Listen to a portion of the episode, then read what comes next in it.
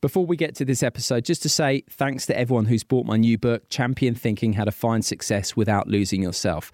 Published by Bloomsbury, the response has been terrific. It's an Amazon bestseller, it's been top 20 in the airport charts consistently, and the reviews have been terrific right across the board. And if you like this episode that you're about to hear on Flow, you'll be sure to enjoy Champion Thinking head to my website, simonmundie.com or Amazon, Waterstone, Smiths, places like that to get your copy.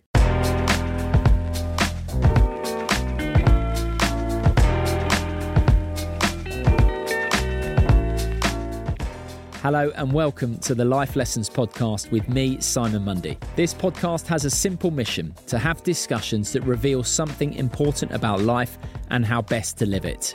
My guests range from the biggest sporting names on the planet through to neuroscientists, philosophers, psychologists, and world renowned thinkers.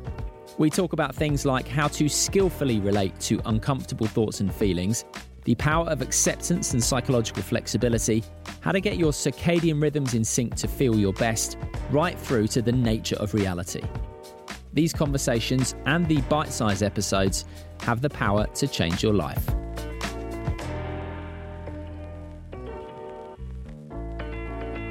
This week's conversation is with Ben Hunt Davis, who won Olympic gold at his third attempt in rowing after finishing way down the table in his first two goes. And what's so interesting is how he did it. And it was by focusing on what was important relentlessly, not whether he could win.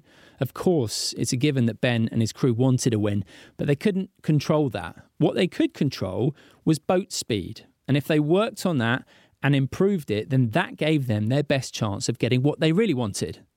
Now, the beauty of Ben's story is that it is a metaphor that's completely applicable to life. What do you really want? And then how can you put all your best efforts into what's necessary to get what you really want? And as I point out in this episode, I would argue that what we really want is actually fundamentally, at the core level, the very same thing.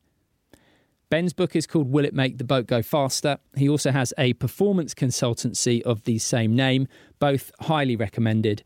And before we get to this episode, a reminder to check out my YouTube page where I'll be putting the key lessons from this conversation as videos, just the right length and size for you to be able to digest. The link to my YouTube channel is in the show notes. While you're on the YouTube channel, please do like and subscribe. And as always, I love to hear from you. Drop me a line via my website, simonmundie.com. Right, to this conversation with Ben Hunt Davis, a pleasure to record, and I hope you enjoy listening. Ben Hunt Davis, how lovely to see your face. How are you? uh, very well, Simon. Very good to speak to you again and see you again. It is a real pleasure to see you. It's been a while. Now, I would say that you're one of my favourite guests from the BBC days, those halcyon BBC days. Well, I'm I'm honoured. Uh, I really, really enjoyed the conversation we had then, um, and I'm sure you've had far more interesting people over the years than me. But you know, but you're kind to say so. Do you know? I'm glad you said that because I've got a couple of reasons why you're one of my favourite guests.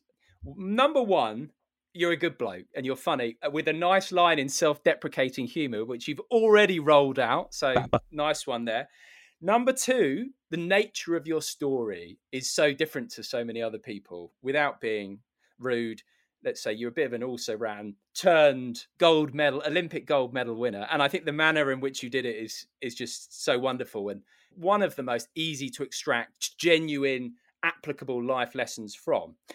And then thirdly as well I think that you fly in the face of so many champions, quote unquote, that I sort of speak to or that I'm aware of in, in sport or even in business or whatever it may be. Insofar as I think a lot of people are driven to the highest heights, whether it be winning an Olympic gold, um, World Cups, billion dollar business, whatever it may be. And people have this view that that will make them both happy and special. And I think that there's an illusory aspect to both of those things. It, it, may make people happy for a short time, and then often, as we know, a lot of people then fall back into, oh my God, what next? Or don't have that sustained happiness. A lot of people might act like they're special, but actually, at the end of the day, no one's actually special. People can do special things, but no one's actually special. And so I think you're a bit different in that, you know, you have scaled the Olympic gold mountain. Um, the lessons you've learned, you know, are epic. Um, you've maintained that momentum into your career and, and you've spread it into all other areas of your life. Basically, in short, what I'm trying to say is, Ben, I think you've had your cake and you've eaten it. And I want to know what's why do you think you are a bit different like that, if you don't mind me asking? Well, I I, I think I'm really, really lucky. I have had my cake and eaten it. It took a long time to make it. Well, I'm kind of making it the whole time. Um, I, I, th- I, think I'm I'm so, I'm fortunate in so many ways, and I think there are quite. I think we hear about quite a lot of people who have done some pretty cool things and aren't happy. But is that do we hear about them because it's kind of really um, it kind of in ways it doesn't make sense. You know, you've done this thing you want. Why shouldn't you be happy? And is it just that we don't hear so much about the people who get there and go, "Oh, that was great. What's next?" and continue to enjoy the journey. So that's kind of one reflection I've had. I think because you know we we we do hear a lot about you know there are you know from all sorts of sports or businesses, as you say, they do things they think you'll make them happy and it doesn't. But what about the other side? Okay. I don't know. Maybe maybe there are lots of us. Maybe there are. In my experience, Ben, there aren't.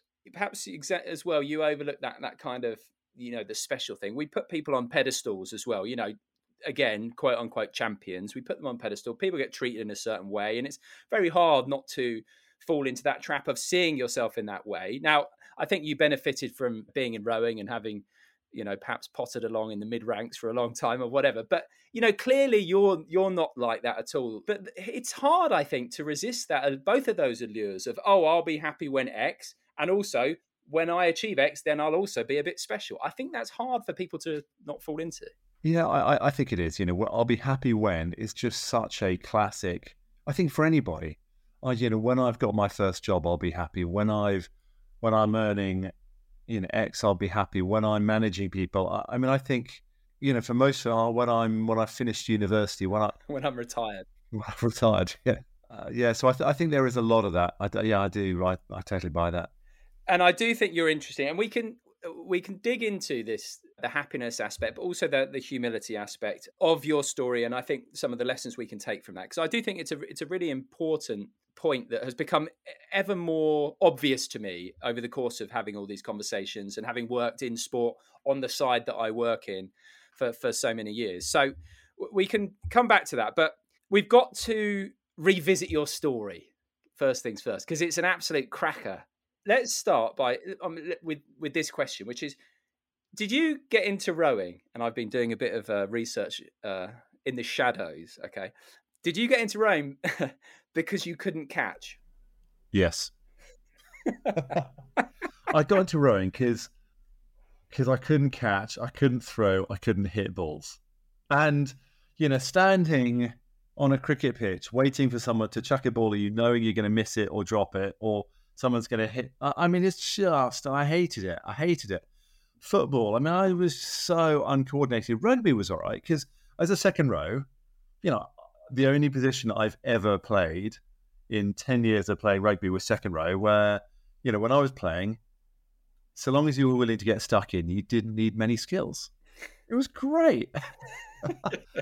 uh, and so I was looking for another sport that didn't involve missing or dropping balls, and that was rowing.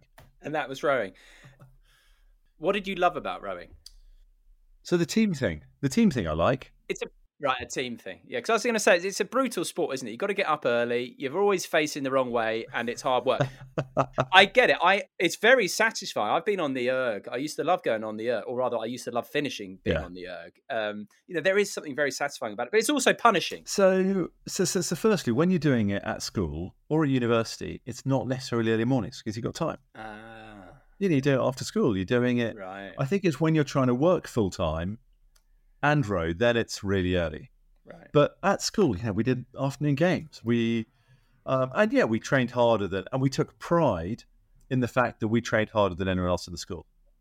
It was a sport for those who were happy to work harder.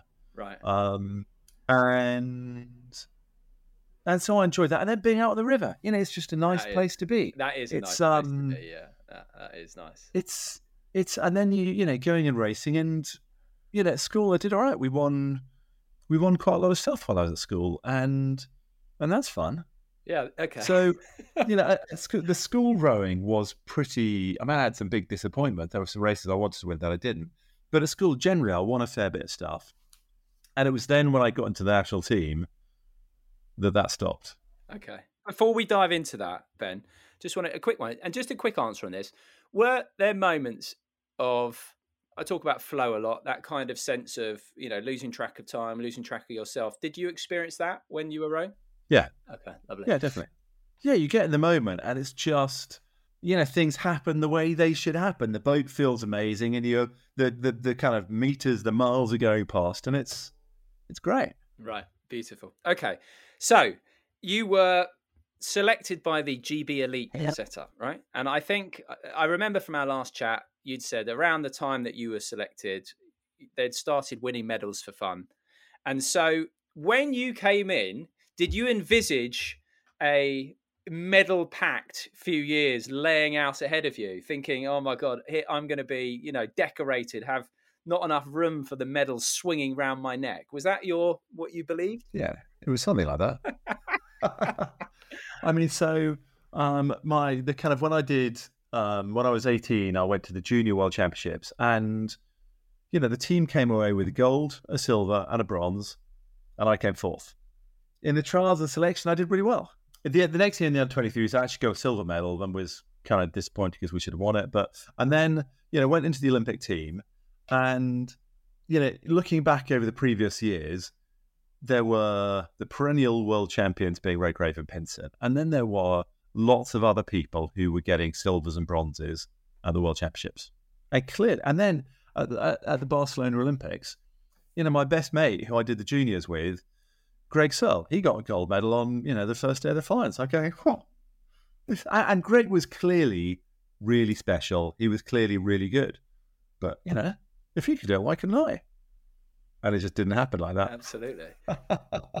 it, it didn't happen like that. But but here's the beauty though, isn't it? I'm sure all through all the years of toil and disappointment, you were cursing your luck and all this kind of stuff. But now you must be able to look back and think, I'm blessed that it happened that way because yes it, it, you may have had those difficult years but you've okay you first of all you came away with your gold. We don't know how you'd feel if that hadn't happened but you did come away with your gold. I've given the game away early but you did. But you came away with these rich lessons that have formed the rest of your life. So it was a good thing that you didn't win like that. Yeah yeah you can keep telling me that yeah. You know the, the the, the what's the old thing? You know, you can take a horse to water, but you can't make a drink. I, I, I, was ready to learn at a certain point, and you know, maybe most people are ready to learn a bit sooner when they realise that things aren't working out. It took me a long time to figure stuff out, but you know, it means the journey that I went on, what I learned, was really special. You know, I still would have loved to have, you know, won a bit more stuff. You know, in in, in the kind of proper national team, in uh, nine years of racing, I happened to win three races, and that is all. it's not it's not a great record. Yeah, but you uh, won. You won the one that counts. You, they, you they were the last three. They were the last three races. Well, they. I mean, this is this is movie stuff, Ben, or at least some you know TV yeah, series. Sure, yeah. honestly, I, am convinced of it. So, okay, let's pick up some of your um, most memorable races then. So, obviously, with, with a sport like rowing, the Olympics is the pinnacle. Yeah, everyone's dialed in. Everyone gets excited. It's a bit like curling, isn't it, with the, with the Winter Olympics and everyone becomes rowing fanatics. Yeah.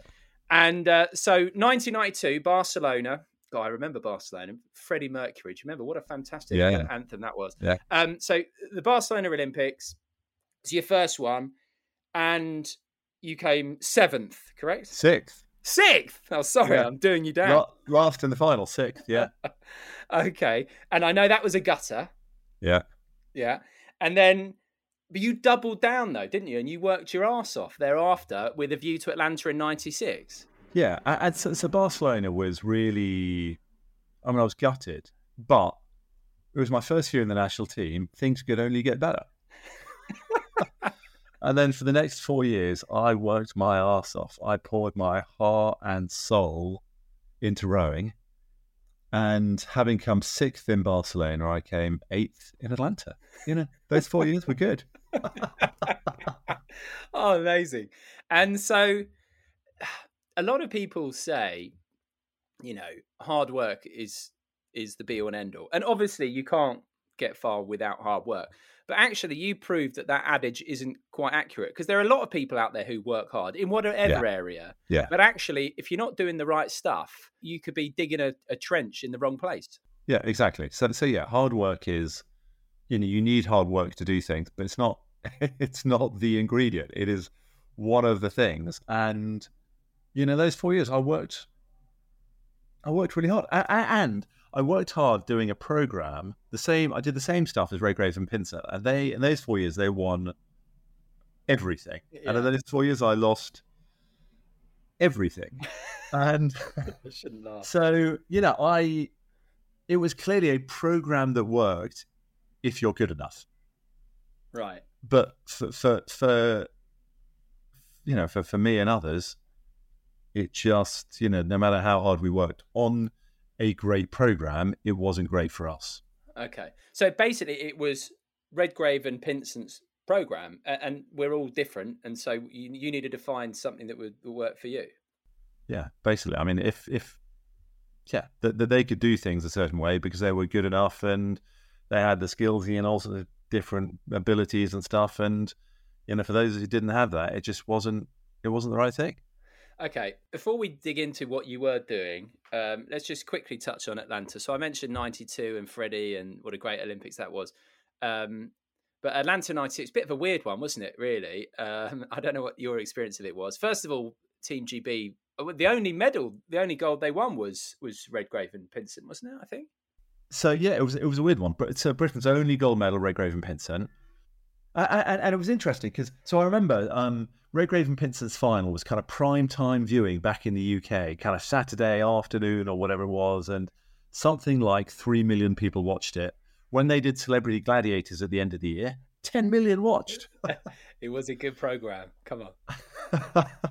and and I think that um and you know there are lots of things kind of behind it. You know, Britain. Uh, well, at the time, you know, whenever you open the newspaper, it was all about oh, you know, why are the Aussies so good and why are we so bad? And British sport was generally on a massive downer. Yeah. Uh, and there were a number of reasons for it. Funding was one of the big things, actually. Yeah. You know, the Aussies had the AIS, the Germans all worked for the civil service, the French worked for EDF, and the Italians put on a uniform once a year. And everybody had different funding models sorted out, and we had nothing. It was before, and that, and that is what caused the National Lottery Sure. to fund sport. Yeah, yeah. Okay. And then just in terms of your own personal experience, so, you know, when you finished a couple of places lower, I mean, I know that you were close to, you had been thinking you'd walk away if you had a miserable time, which you did. And there were some tears, I believe, as well afterwards. But yet there was this sort of moment of, well, okay, some Russian walked past and you're like, hang on a sec, how, he's not better than me. And, and that sort of stopped you. So could you just recollect that moment? Yeah, I mean, I had the run up to the Atlanta Olympics was horrible. We weren't. I mean, it was clear we weren't fast. We were just really struggling as a crew. Things it just wasn't good, and um, and I was kind of thinking, if this doesn't, if when I if when I do well, I, ca- I can't go through this again. It's been too, been too crap. I can't do it again, and the Russians actually knocked us out. They they got into the final and we didn't. They were about three feet ahead of us, um, and the Italians about a foot behind us. And the Russians made the final. We didn't. And I remember there was a kind of meet and greet area somewhere near the boat area, and I was having a good cry on my mum's shoulder, and saw a whole load of the Russians walking past who had just beaten us, and and they, they ended up being a little Olympic bronze medalists. And looking at them, going they're they're not that different. I mean, really, what's I can't see the difference between them and me. And if they can do it, then you know why the hell I can't I? And I just wasn't. I was gutted, but I wasn't ready to quit. I wasn't ready to admit defeat, admit that I couldn't do it. No, but it and your eureka moment when everything changed. I mean, it didn't happen for a couple of years. I know. So I think it was so. Okay, I had no- another two years another- of doing the same thing. Another great. two years of doing the same thing and getting the same result, still finishing, you know, mid to low mid table, and then so you were in Cologne in '97, right? And you went out Uh, on Ninety-eight, yeah. sorry yeah. in '98. You went out on the toot. slung a few back, and had this eureka moment. Now, I know from experience that I come up with some pretty good ideas when I've slung a few down, but they rarely stick, right? So, can you just just describe that eureka moment, and then how did it manage to become something that's led even to this conversation now, so many years down the track? So, so we we we didn't make the final. We ended up racing in the B final, the small final, the petit final, whatever you want to call it. It's all the same. Um, and we won that, and we were gutted, absolutely gutted. We thought we were fast. We were faster that year, and we we came away with nothing. And we went out to the rowing party that night. We went to all sorts of places, just utterly fed up, dejected, pissed off, angry.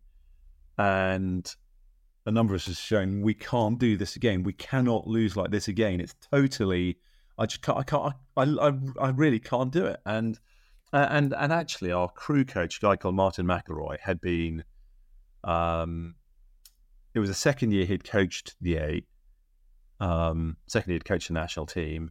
He was kind of really new into coaching. And that year, he'd been trying to get us to change. He'd been trying to get us to do, do stuff differently. But me, along with others, have been going, no, no, Jurgen, you know, let's keep doing what we've done before. Clearly, it works for Redgrave and Pinsent. Let's keep doing that. And because I'm sure it'll work. And Martin would be going, uh, no, you've got to actually start looking at stuff differently. And finally getting another good kick in the balls, losing again. The kind of moment was going, he might have something. Maybe there is something about doing, you know, maybe we can try something different. Because even if we change, or rather, if we change and we do worse, frankly, who cares? Really, at this point, we can't we can't do any worse. So the moment was not right. um, great ideas and insight. The, the the moment was we have to do something differently. Things have to change, rather right. than coming up with the specifics around what had to change. We were some way from that. Gotcha. So it was born out of desperation. It was born out of desperation and having nothing to lose, frankly. And, and having nothing to lose. Because for a lot of other people who perhaps could also, in any area of life, could also do with doing things differently. And that's, you know, the vast majority of people in, at least in, well, several areas of their life. But there's that thing, isn't there? The sunken cost fallacy, where, you know, when you put so much time into something, yeah that actually changing tack can feel unbearable, really. But that wasn't the case for you. No, no. So and and um, you know, so we came back willing to change. We came back. Um, yeah, we had nothing to lose, which kind of makes it easier. But it's still hard to change sometimes. We were part of a really successful system. We could look at, you know, we could look back at every single year I'd been in the team, and the team, people in the team had been winning medals. And so clearly it was a successful system, just not successful for us. And if the whole system was rubbish, then it's kind of, you know, nothing's working. Then you, it might be easier to change. Okay. But when you're in this thing and going, it pumps out the medals every single year, it's clearly good. It just doesn't work for us. It's a bit harder. What had you been doing wrong then, if you had to drill down into the minutiae? So uh, Jurgen's program that was so successful was basically built on building the engine. If you got, you know, if you can build the engine, they, you know, build your physiology, then the technique that'll kind of come at the end. And his crews were amongst the strongest in the world and technically not necessarily the best. Now, Steve Redgrave has got an incredible feel for boat, just that kind of innate sense of rhythm and, you know, because most sport is about rhythm and timing, how you hit a ball. It's about rhythm and timing. And Steve just has that in bucket loads naturally. And so if he wasn't technically the most polished, she had this innate sense of rhythm and being in the boat. And so Jurgen built a program on physicality and then relied on a few people having this rhythm, sense of rhythm, which kind of missed out one of the big levers you can pull in a rowing boat is actually technically how precise you are. And for people like me, we just weren't physically strong enough to not be technically world class. Uh, and essentially, we came away going, you know, we need to continue to work physically hard. We need to c- continue to try and improve our physicality, but from being very average technically. What we need to do is we need to be technically the best in the world. And that's within our gift. That's something that, you know, so, so it's moving from hard work will do it to going, no, no, hard work and precision, absolute precision to being, say, wanting to be technically the best, most precise crew in the world. That's what we had to do. Right. Okay, that makes sense.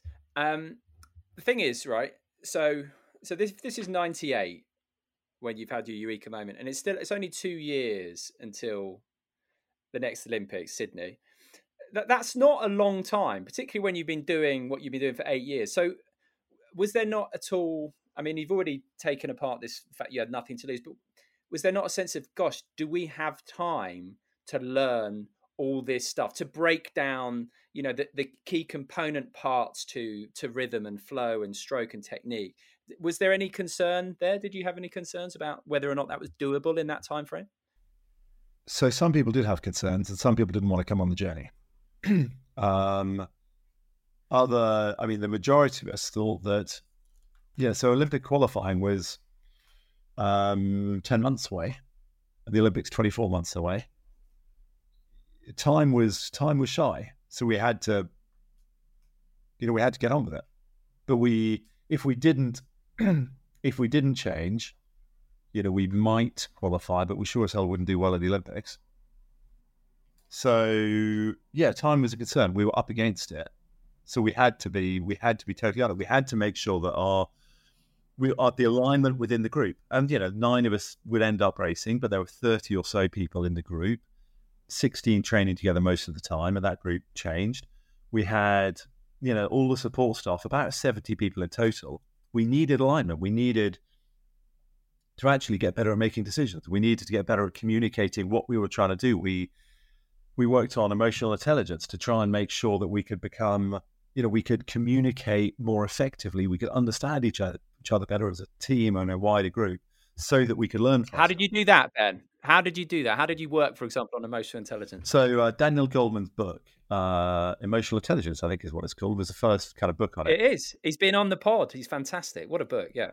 Uh, I think he wrote it in '98. Yeah. We read it. We we read it in '99. Right. Um, and uh, and and you know, uh, Chris Shambrook, our sports psych, had a a huge, huge, huge impact in trying to help us develop a learning culture where we could communicate better, we could take ego out of it as much as possible. We could, you know, we could learn together because that's what we needed to do. Right. And you've spoken about like learning better. So, what did you learn about how to learn better? Because we, in this day and age, we all need to learn at warp speed, don't we? Because things are changing so fast. So, what what nuggets could you share about that? So, I mean, there's firstly the bit about being open minded and willing to learn rather than going, no, no, I know best. I've done this before. Um, uh, it's quite incredible. My 15 year old son. I mean, he's just the best in the world at everything. It's quite amazing. His ability to listen and learn is kind of about zero. Um, and and so many of us get to a point where we're just not willing to change. We're not willing to see things differently. We're not willing to try different things. We're not willing to look at what we've done and go, huh, what with that, what what worked and what didn't work. How do I do it better tomorrow? We just kind of, through stubbornness, bloody mindedness, habit, I don't know, we just do what we've done before. And having a a mindset where we were willing to look at stuff and go, right, actually, how did we, how did I do? Let's really kind of get, you know, get under the skin and go, what, you know, if if I didn't manage to persuade you about this thing we should be doing, then what have I got to do differently? How do I change my persuasion skills so I can actually get my way tomorrow? Yeah. What you said about your son, I mean, uh, I mean, which teenager isn't like that? But so many people do get to that point. I think of, um, you know, it's like this is this is just me. It's just the way I am. It's just me. It's just the way I am. But actually, you know, without getting too deep and philosophical about it, I mean, look at something like Buddhism. It says there is nothing fixed there. We're all everything's always changing. Our body's changing, our thoughts are changing, our feelings are changing. Everything's changing. So there's no reason why we should even think anything is fixed and stuck. And and you know the fact is over time well over time most of us do change because we just get impacted with various different stuff. But why not make conscious decisions to go, well, you know, today was today, and you know, today was, you know, good or not so good or whatever. How do I make sure tomorrow is a bit better? I mean, you know, if before I've responded in by getting really frustrated about this, I mean, is that really making me happy? Does it mean I can get into bed at the end of the day and go, I've had a good day because I'm really pissed off about the tube journey into work? I mean, maybe I just need to deal with the tube journey differently. It's it's not how I was born. I've learned it, so I can learn something different. Yeah, absolutely. All of our behaviors and patterns and stuff are conditioned to some degree, whether through family or whatever, or through yeah. what we're bombarded with day by day. But and and what you said there about happiness is interesting because so this brings me back to right the title of your book and also what you're sort of known for that that key question will it make the boat go faster so this is the thing that you came back to time and time again will it make the boat go faster this question to ask yourself whether it be in your private life your emotional intelligence whatever it may be came back to this, this to this question, right? So first of all, had you not been focusing on boat speed before, because I know boat speed was the thing you, you've established that okay, you can't control whether you'll win, but you can control the key factor that will give you the best chance of winning, which is boat speed. So, had you not been thinking about boat speed before? I mean, it's pretty stupid, isn't it? Um, so, before, yeah, clearly we'd been focusing on boat speed, and I was desperate to win. But that doesn't mean that everything I did was aligned to it. Because I would um, go, right, so I got to do 20 kilometers in my single sculling boat in the A on the rowing machine. Right, I know what I'm going to do. Let me switch off and just go and, you know, work really hard. Yeah, that's just not actually, you know, not thinking about what I'm going to do. That's not making the boat go faster. Or just, you know, getting into an ego driven debate about going, you know, I'm not going to do that because I'm right and you're going, you know, so how I feel today, what my ego is telling me today, is that really more important than boat speed? Because that's the decision we make quite often. Quite often we go, I, w- I would rather be right than speak to my parent again, or I'd rather be right actually win a race, or I'd rather be right than happy. Right, yeah, than happy. So, so, so you know, the goal bit is, oh, you know, of course we were trying to make the boat go faster. We just weren't actually necessarily stopping and looking at it and questioning and then doing the stuff that would make the boat go faster. Instead, we were always being bloody minded and just going, I'll work a bit harder because that's always a good thing to do. Yeah. Okay. So this will it make the boat go faster? You started to really break it down into all these areas. You mentioned emotional intelligence. I mean, how many roughly areas were there that you could look at? And was it not a bit overwhelming? Even going into the emotional intelligence field, is there not almost an exponential, infinite number of things you could do? Yeah, there is. There is. And the more, the better you get at the whole thing, the more detailed you get. So, and this is where we kind of talked also about having a performance mindset. So rather than just focusing on the result, going how well are we doing what we're doing. So, um, you know, for most of us now, we can have a conversation or a meeting, and we can either tick a box going, I, I went to the meeting, or it was a good meeting. But if we're going to go, well, actually, you know, why was it good? Or, you know, what was the question that actually really opened up the conversation? Or what was the challenge that, you know, enabled somebody to think differently? You know, you just kind of get to mm, kind of different levels where you get you then have an infinite number of possibilities. So, so, so we kind of try to go, well, you know, let's try and work out what loads and loads of the granular kind of ingredients are, and then go. So this this month, what are we going to focus on? And that might be one or two physical things. It might be one or two technical things. It might be one or two communication things. It might be one attitude thing because that's that's really hard. So you know, being aware of all the ingredients out there, but then being willing to narrow it down and going, right, I'm just going to focus on these ones for the time being.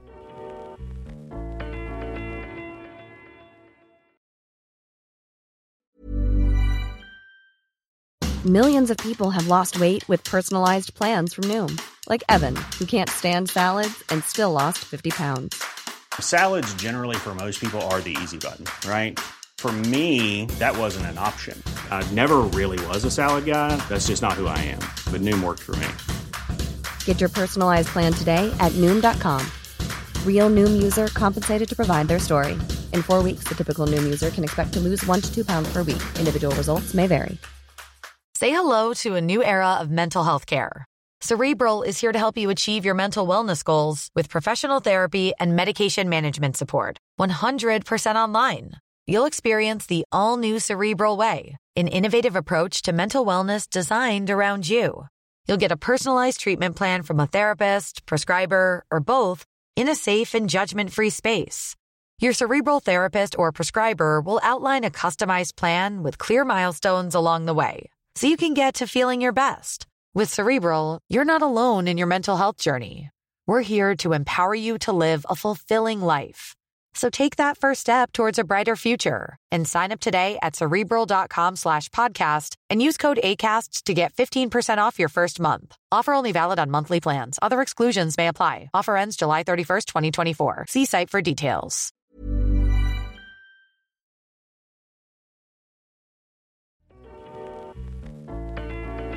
So you had your desperation eureka moment in 98 and then i know from speaking to you before that it wasn't until your first regatta so your first race next year like what was it may 99 I think it was in May, yeah, May '99, yeah. may 99 where you're in belgium and you're doing what you're talking about there you're focusing on one thing and you've already mentioned it so rhythm so it's just like focusing on the Yeah. rhythm Yeah. and you weren't even thinking okay like we want to win so you're totally in the moment getting the rhythm right getting the rhythm right cross the line wander off and were completely oblivious even to the fact that you'd finished second so first of all that i think that speaks to you know losing yourself as we alluded as i touched on earlier like losing yourself in the moment of the race but secondly as well that gave you i know some reassurance that you were doing the right things prior to that was there still doubt or was that the key moment you know, there were bits of doubt the whole way along. I mean, there always are,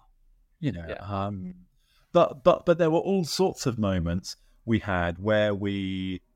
So so that race you spoke about was a really important moment of going, oh my god, this is this is working.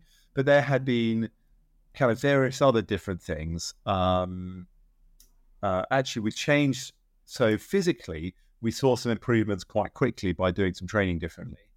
Um, so that was that was kind of really important. We saw some stuff on the water where, you know, for trials in the UK, we got you know some people were getting some pretty good results from the group. So there were, and then also one of the things we do is we, we did is we track progress of just going, you know, rather than just always looking at the next thing. Well, I got to win this next. We we we kind of kept coming back and going. So so what progress have we made? Not necessarily what results, but what progress? What's worked? Where have we improved this week? Where have we gained? Where have we? Uh, and you know that ranged. And and we, we did a pretty good jack, uh, pretty good job of keeping track of all sorts of different things, um, from uh, you know false time cuts through to quality of conversation, through to quality of decisions, through to yeah schools on the row machine, through. So we weren't at the standard we needed to be at, but we were further ahead than we were how many months beforehand. So just tracking progress, I think, is important. Okay, that's really interesting as well. And so, so is it fair then to say, and correct me if I'm wrong, that you were therefore less looking to the future? You were still looking to the future, but you were, how are we doing now, and what have we learned today compared to yesterday, rather than, oh my god, what we got coming up next week? The reason I ask that is because I think that's how so many of us live. We're always in a rush. We're always, at, I've got to get this thing out of the way just because I've got this other thing coming up. And then when that thing comes up, that's rushed through as well. And there's that old saying, you know, eventually you die having never lived by living in that way. So it sounds like that's a bit of a metaphor for, for Yeah. the way so many people live their lives. I, I think it is. I mean, that's yeah. Yeah, I mean, I wonder how much of my time I'm doing that now. Um, you know, so so so so you know, we had this goal of we you know we wanted to win, but then in order to do it, we had to focus on what we were doing right now. You know, rather than just focus on the next result, we had to go. But actually, how well am I doing stuff? Which means you've got to be more in the moment. Which means you've got to Mm. you know, be clear in this next conversation. What are the things I'm gonna, I want to do really well, or, you know, if, you know, no matter what the goal, if the goal is to be able to switch out your lights at night and go, I've had a great day, then you've actually got to be going, what's going to give what, you know, what are the experiences? What are the things around me that are going to give me a great day?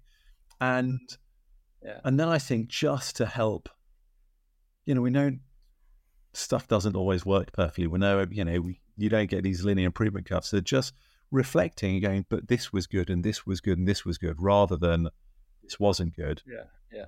Are really important parts of it. Absolutely. We'll come back to that again, but I think that whole rushing thing, I'm the same. You, you said that's something you do now. Like I catch myself all the time, you know, rushing to cook to get to the meal and then rushing through the meal and but actually when I catch myself, the more you're not rushing through stuff, whatever it may be, brushing your teeth, cooking, literally anything. First of all, the quality of whatever you're doing improves. But actually, then there's enjoyment to be had in any moment if we get out of this next moment, next moment, next moment, next moment mindset. And as well, it can improve the performance. And you're proof of that. Yeah. Or, or whether it's just next big thing, next big thing, next big thing. Next big thing. Yeah. Yeah. Because I think that there are, you know, between the big things, there should be all sorts of moments of enjoyment, satisfaction, pride. Yeah, there should be all sorts of small things from seeing a kingfisher on the river. I mean, that was, you know, when you see one of those, when I mean, it's just beautiful.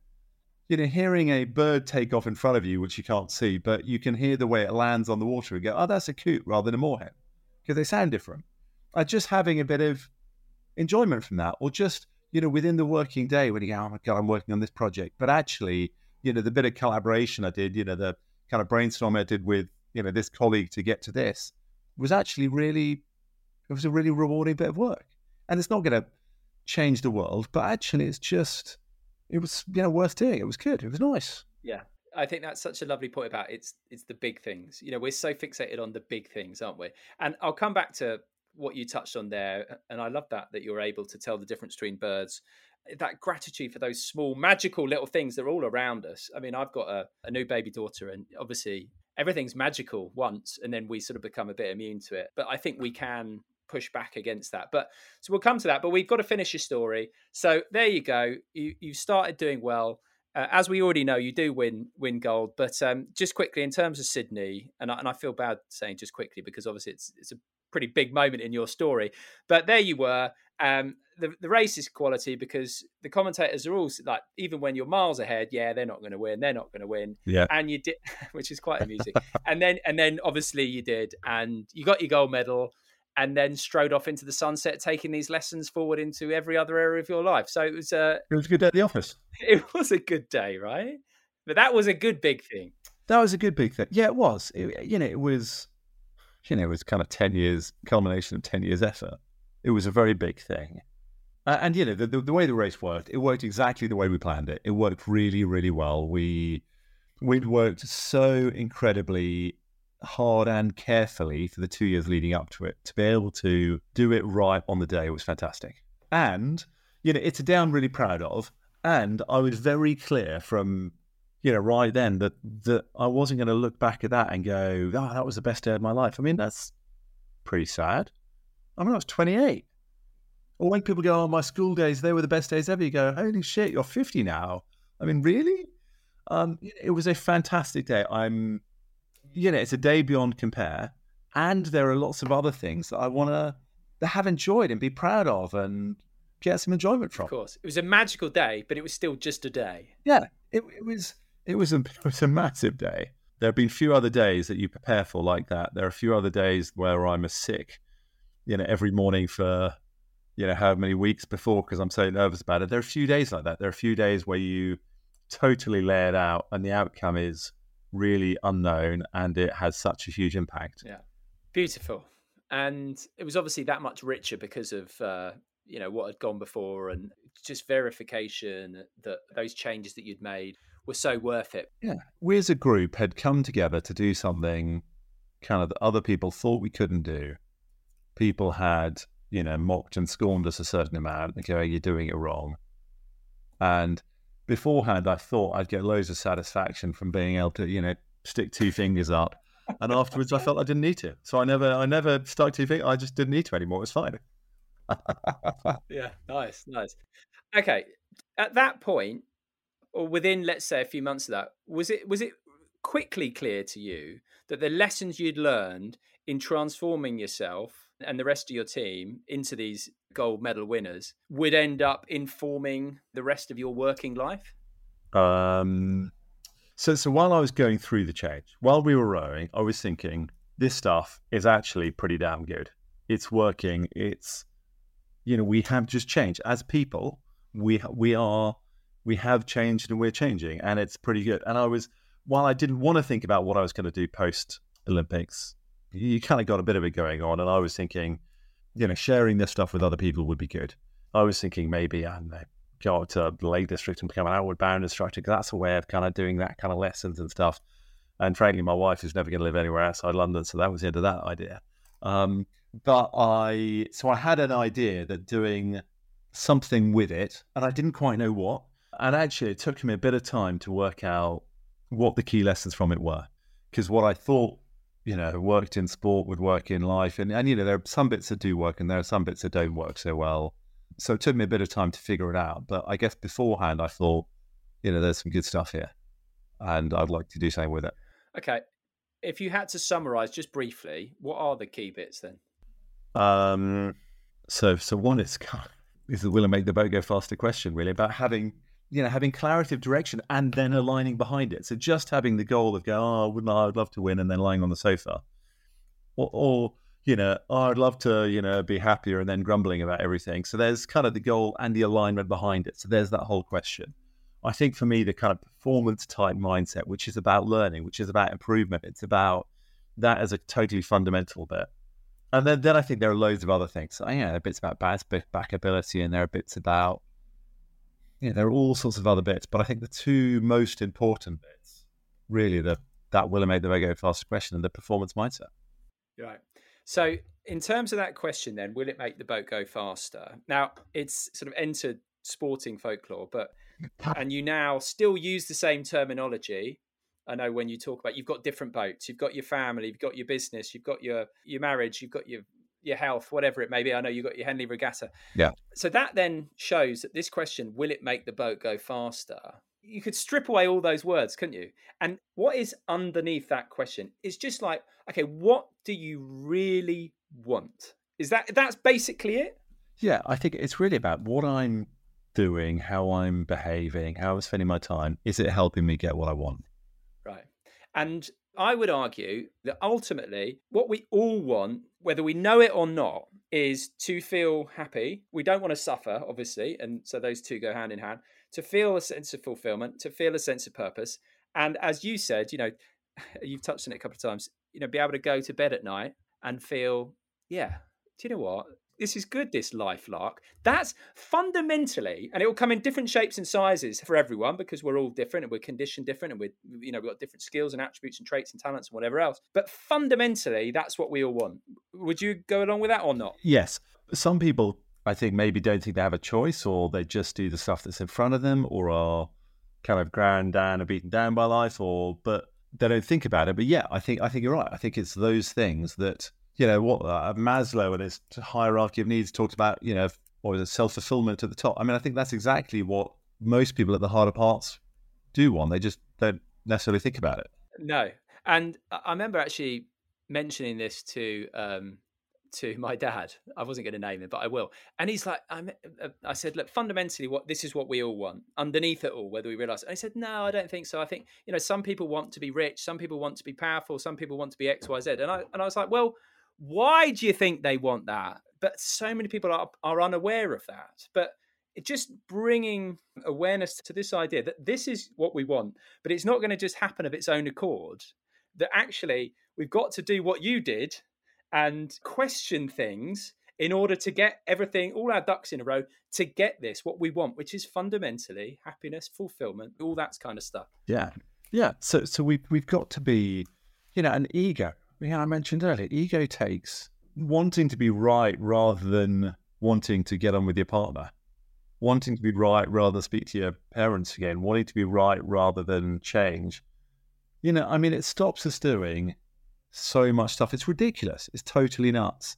And if most of us, I think, we're just a bit clear about going in, if what I'm about to do is it gonna is it gonna bring me happiness and fulfillment? And happiness doesn't necessarily need you know, we can't be happy every moment of the day. That that's not what it's about. No. And just, you know, people who are always saying, "Well, I'm not happy," but you know, and and they expect every moment to be joyful and happy. I think that's kind of optimistic. But I think you know, life has yeah. got its ups and downs. Each day has got its ups and downs. But kind of yeah, the overarching sense of kind of fulfillment, happiness, well-being. Yeah, well-being, inner peace. That if that's our goal, then we would. I think a lot of people would make very different decisions. Now, obviously, when it came to your rowing, as you said, you always had that goal of boat speed and of and of winning, but yet you were somewhat mindless in some of the things that you were doing.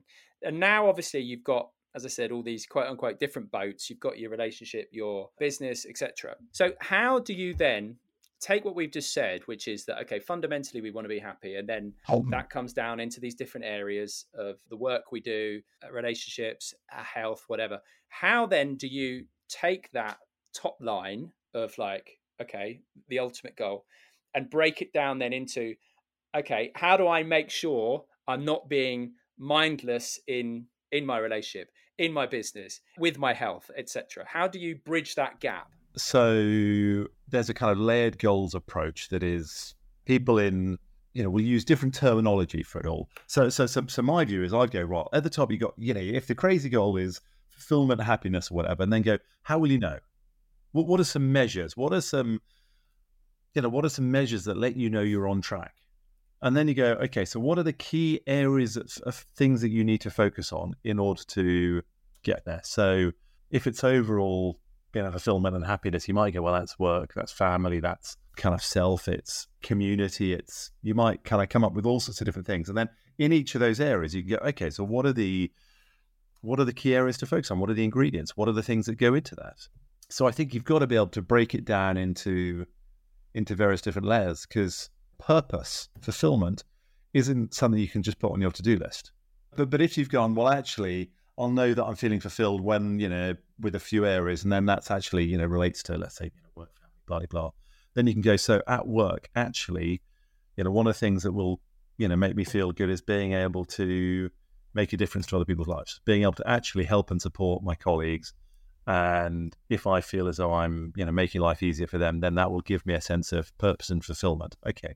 So then, you know, you can put on your to-do list, you know, helping colleagues or something so I think you've got to be able to kind of break it from the big picture down into manageable steps. And it's quite actually doing that, I think, is quite hard. It it takes a certain amount of head scratching and sitting in a dark room or talking through it with somebody. But you've got to be able to break it down to activities or attitudes, you know, because you might end up with, you know, saying, going, right, today I just want to actually you know, be more positive about various things. And I can do that by I can do that by using the word fortunately. When something goes wrong, I can go, oh well, fortunately, that means that I can. And you've got to make up something, and that's down kind of at the granular level where you can go, yeah, I actually used fortunately three times today. Um, so something I had a few years ago when I was, you know, sometimes life's kind of, you know, you've you've got shed loads on. You're busy. It's not things aren't that easy. And I I had a thing where whenever I walked through a door, a doorway, it was a kind of trigger to smile because I was just going, I'm not actually smiling enough. And you, you know, walk into a room and you kind of you you force yourself to smile, and actually, it just has a it just has an impact. And to that, you know, being happy, you go, oh my god, how do I do that? Well, actually, every time you walk through a doorway, if you force yourself to smile a bit, you know, it's a silly little thing that actually makes a bit of a difference there are so many ways of breaking it down and getting granular. So you can go, if I behave like this, if I say this, if I do this, it will help me, yeah, be, yeah, happy, fulfilled, yeah, whatever, all that stuff. Uh, which, as you said, is potentially a bit difficult to quantify, let's say on a spreadsheet. But at the end of the day, we know how we feel. So you mentioned about little granular things. My wife did something really interesting during COVID that it was really impactful to just witness, which was so she's quite naturally um, sunny disposition anyway. But then she started a gratitude diary. Literally, I think probably a week or two before lockdown, and it wasn't to do with COVID. It was just you know something she decided to do. And at the start, she was really struggling to fill the pages. And then I I spoke to her about it, and she just got so good at filling these pages And this is a small little habit, but they've had such a big, profound effect. And I remember her, one that really stuck in my mind was she told me about how she'd gone into the kitchen one morning when we're all in lockdown, and it was just the way that the light was coming in the window. And she's like, oh. And because I think she was in this trying to keep her eye out for things to be grateful for, suddenly she's just in this place where she was just noticing so many more things that she could be grateful for and it's now become sort of habitual. And i remember you talking about the you know reticular activating system when we spoke about last time. You want to buy a red car you spot a red car more. And so it's getting that thing to work for you and i think how gratitude has impacted her has been such an inspiration to me. So that's one of those little areas. And, and as you said there are lots of things to do. And i think there are so many things like that. I think there are so many things. You know, if people are going, oh, you know, I really wish I was happier, but they complain about everything, you know, there is a habitual change that needs to happen of just trying to go, well, okay, so you could go, okay, so this stuff's being crap, but actually, what things haven't been? You know, what things have been slightly less crap? What's been, you know, it doesn't have to be rubbish and amazing, but just, you know, starting to actually so, so, so, you know, the whole will it make the boat go faster question. People might have the goal of fulfillment or happiness or whatever, and then complain about everything. And you go, the two are not aligned. And it's not just about having the goal, it's about actually doing the stuff that gives you a chance of achieving it. Actually changing a habit to start noticing the good things in life, noticing where someone smiles, noticing the ray of light coming in through the window, the butterfly in the garden, I don't know, whatever it is. Yeah, absolutely. Interestingly, as I said, I was doing a bit of digging in the dark. So I spoke to Josh from your from your company. I wanted to get a bit of an inside track into the Ben Hunt Davis. I don't know. So you said earlier, right, about in terms of your business. Okay, so that's one of your boats now. And I think for a lot of people, business is just bottom line, isn't it? Well, you see that in the news a lot, particularly the sort of big the big businesses. Without chastising them, that's just a habitual way that people think and behave and think is the norm just the same in the same way that someone who's complaining in many cases it's just a habit right but i know for your company that actually having that impact on the people who you work alongside is really important and uh, he actually told me a story. Lovely guy, Josh. Definitely want to hang on to him. Um, well, I'll actually hear what he says, and then then I'll decide. yeah.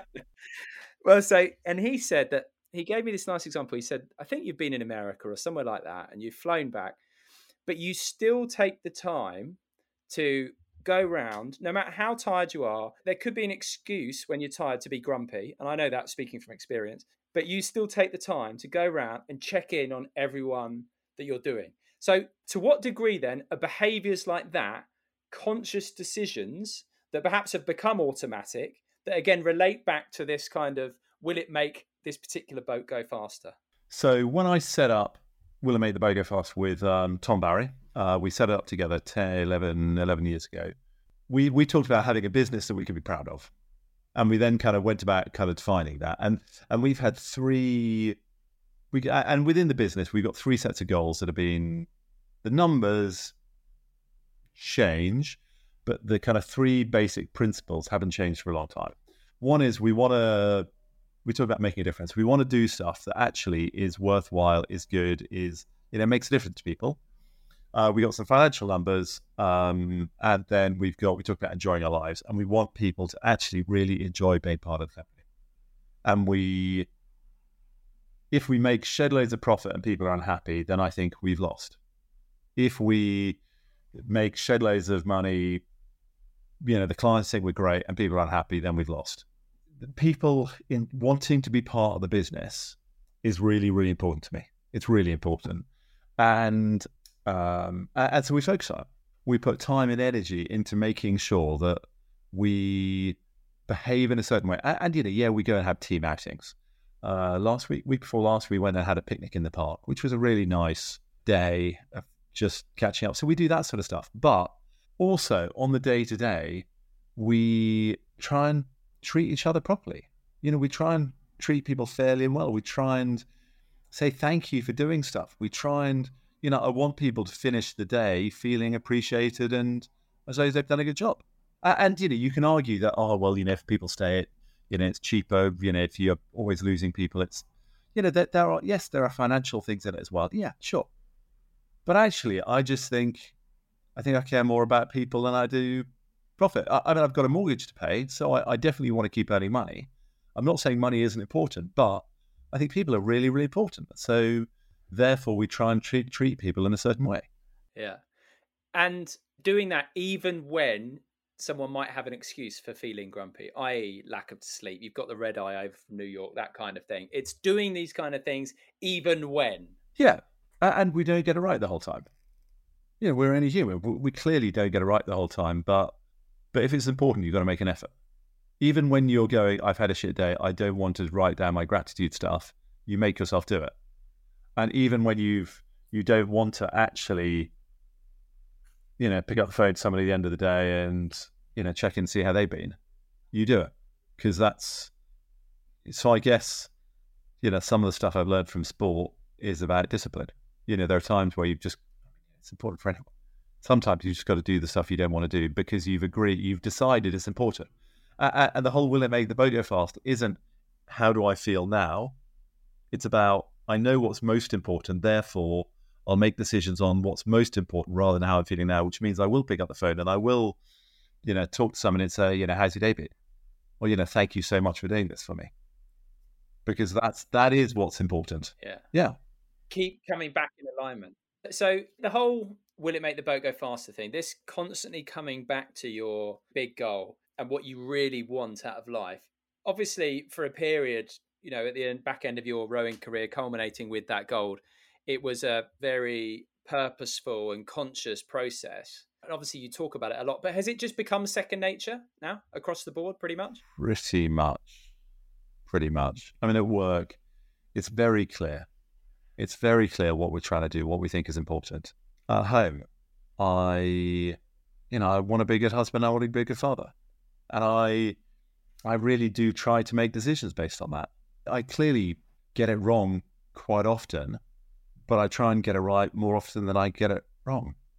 In in all sorts of areas, I've I've got an idea of what I'm trying to do in different areas and try to make decisions based on that. And you know, clearly, I have weeks or you know periods when I'm really ineffective, where I'm not doing what I should be doing. You know, the discipline slips, and I'm. But just because I get it wrong some of the time doesn't mean I shouldn't stop trying. No, absolutely not. You mentioned relationships there, and I mean, I think relationships is a really interesting area because the classic way of thinking might be, oh, you meet someone and it's happy ever after, and it shouldn't require work. You know, you get together and there we go. We're we're off and away, and and it should be smooth sailing. Yeah. But anyone who's any got half a brain realizes that it doesn't tend to work out like that.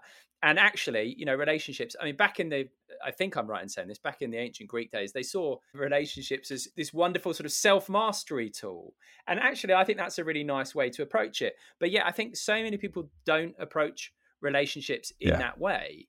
And so, like, I think of my wife and I, you know, we consciously early on, when a few of our our let's say less palatable patterns respectively started rearing their head consciously we're like right we don't want this to get stuck in this rut as some people do. And so we've consciously worked at it. Whereas i can think of other people i know and there's no judgment this is merely an observation that for example i remember speaking to a friend of mine a few years ago and he was having a, a few marital problems. He was like we can't communicate. And i said well why would you not potentially seek a bit of help with that? Speak to a someone who can help you communicate. He said, no, we're adults. We should know how to do this. Now, to me, that's a bit ego stance because actually, I bet this guy would be happy spending money on his golf swing and getting a bit of coaching on his golf swing, yet he wouldn't necessarily seek help for something which is going to be a lot more important and a lot more fundamental to the overarching goal we all have. And I think that's, you know, so this bit about being willing to learn and change is so important. I mean, if I've got a habit, a way of doing stuff that pisses people at home off, then why wouldn't I want to change it? And just going, well, it's just the way I am. Well, I mean, I, I don't, I don't really know. I mean, I used to be a sportsman. That's not the way I am anymore. When I was a five-year-old, you know, I did all sorts of stuff. I'm not that way either. You know, we have the ability to adapt and change. And if, you know, my wife and I, you know, so often in the evenings with, you know, with the kids, we we go, oh, you know, well, you know, when we said this or when we did that, that didn't work, or that did work really well. Let's try and do more of that. And we were both pretty aware of, you know, with the kids, what she was really, really good at and what I was trying to get better at and the bits I was really good at. And, and we, you know, we had so many conversations back then. well, that didn't work today. How do we do it differently tomorrow with, you know, whichever child it was, or, and also with, with each other. We go, well, you know, if, if I'm pissing her off, then why wouldn't I want to do something different? I, you know, love her. I want to, you know, marry her. Why wouldn't I want to be willing to try and change? You know, the fact that she's unwilling to close cupboard doors and doesn't, you know, doesn't want to change that. I mean, that's by the by. That's a totally different thing. I hear you, Ben. I hear you. They've all got hinges. I did actually take a whole lot of them off once, but um, anyway.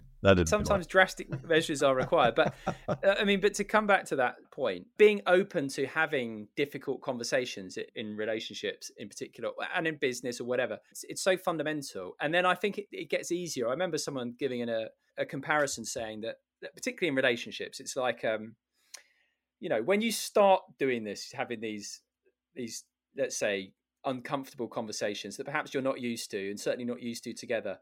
It needs a lot of propulsion. It's like a, a jet getting out of the uh, Earth's atmosphere. It needs a lot of fuel. But then at a certain point, you'll get through the atmosphere and you sort of sail. Yeah. And it becomes yeah. a lot easier and it becomes second nature. A bit like your will it make the boat go faster has become, you, you had to consciously do it for a long time and it's just become habitual. Yeah. And within my company, I think we are, we have a pretty good feedback culture in that we're giving each other feedback the whole time. And I think when and we say to people before they join, we go, "This is this is what we do." You know, we'll have a conversation, we'll have a you a call or whatever, and then we'll go right. How do we do? And we will have you know we you know everyone's got you know we manage various different people, and you know we go right. This is this is this is what's working really well. It's, and and often people go, yeah, yeah, yeah, yeah, and then they join and they go, right, okay, so you actually need it. And we go, yeah.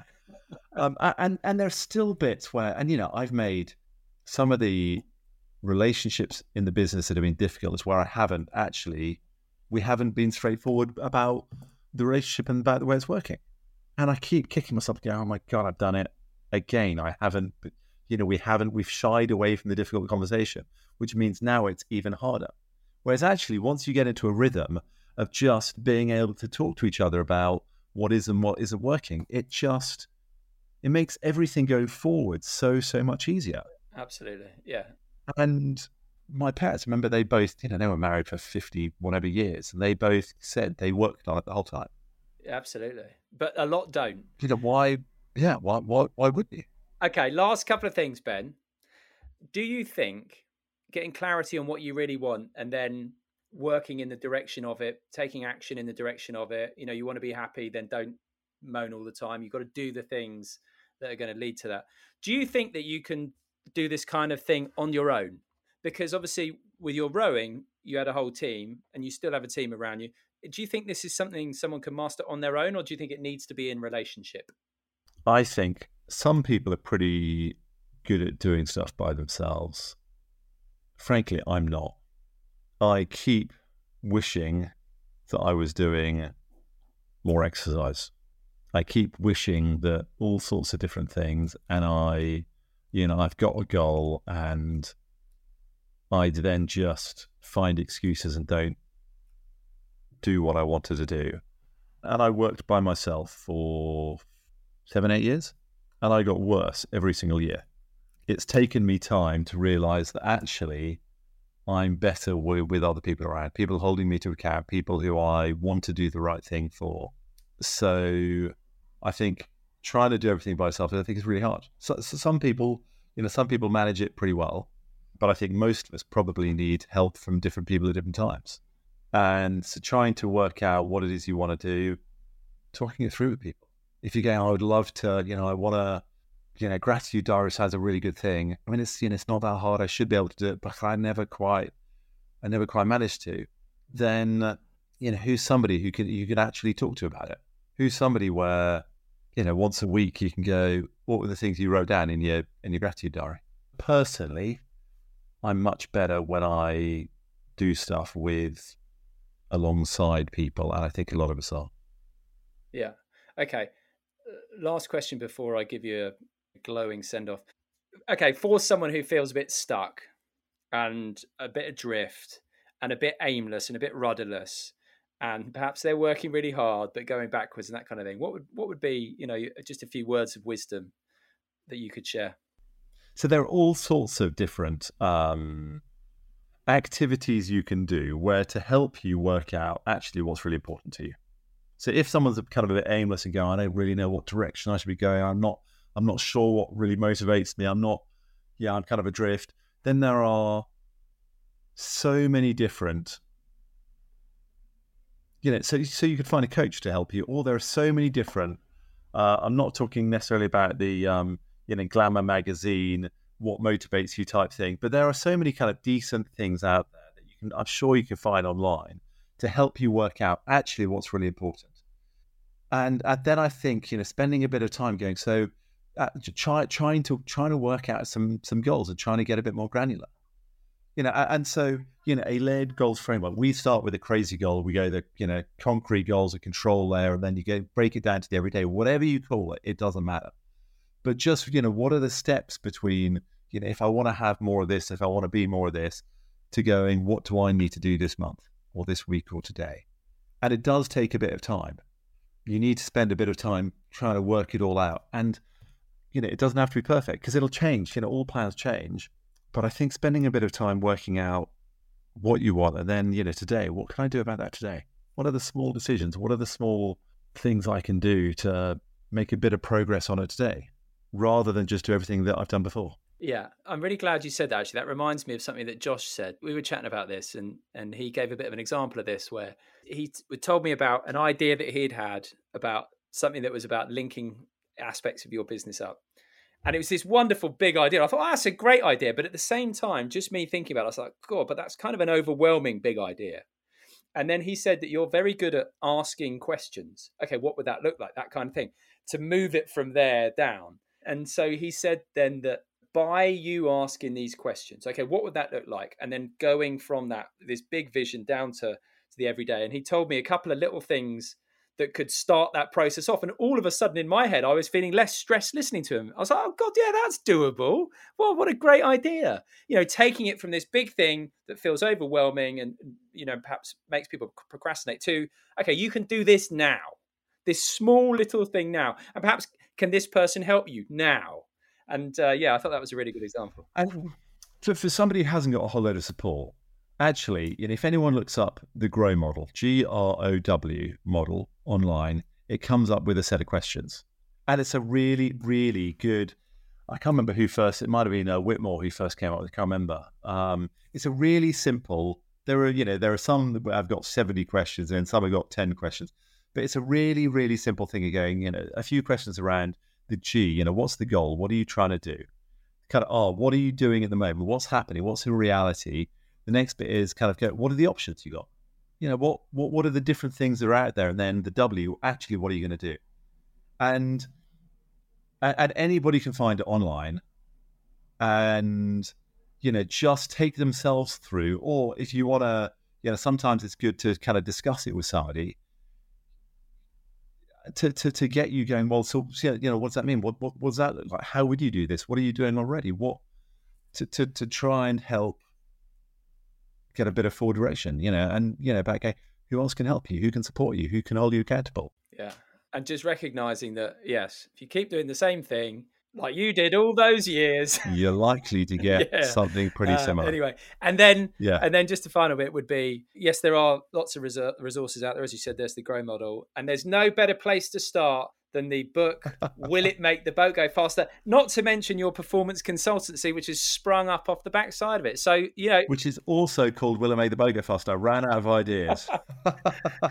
What's the acronym? It's quite a long acronym, but it works. Yeah, the acronym really doesn't work. No, anyway, so there are those resources out there as well. Anyway, listen, Ben, it's been an absolute pleasure chatting to you as I knew it would be. It's always a joy. I said at the start you were one of my favourite BBC guests. Well, you, you remain so. Well, thank you, Simon. That's really kind of you. It's been it's been great catching up again. It's been really good.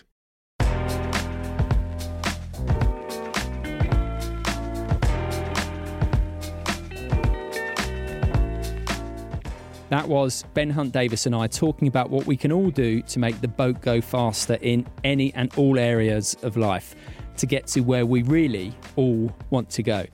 As I said at the start, I'll be sharing the best lessons from this conversation on my YouTube channel, links in the bio, along with loads of other conversations and content, including the video of me doing a session of tension release exercises with its founder, last week's guest, David Berceli. Had lots of emails from you about that. In the video, I do tremble like a leaf, so it's really well worth checking out. And the technique is super easy to learn and do. Right, I'll be back with a bite sized episode on Friday. So until then, goodbye.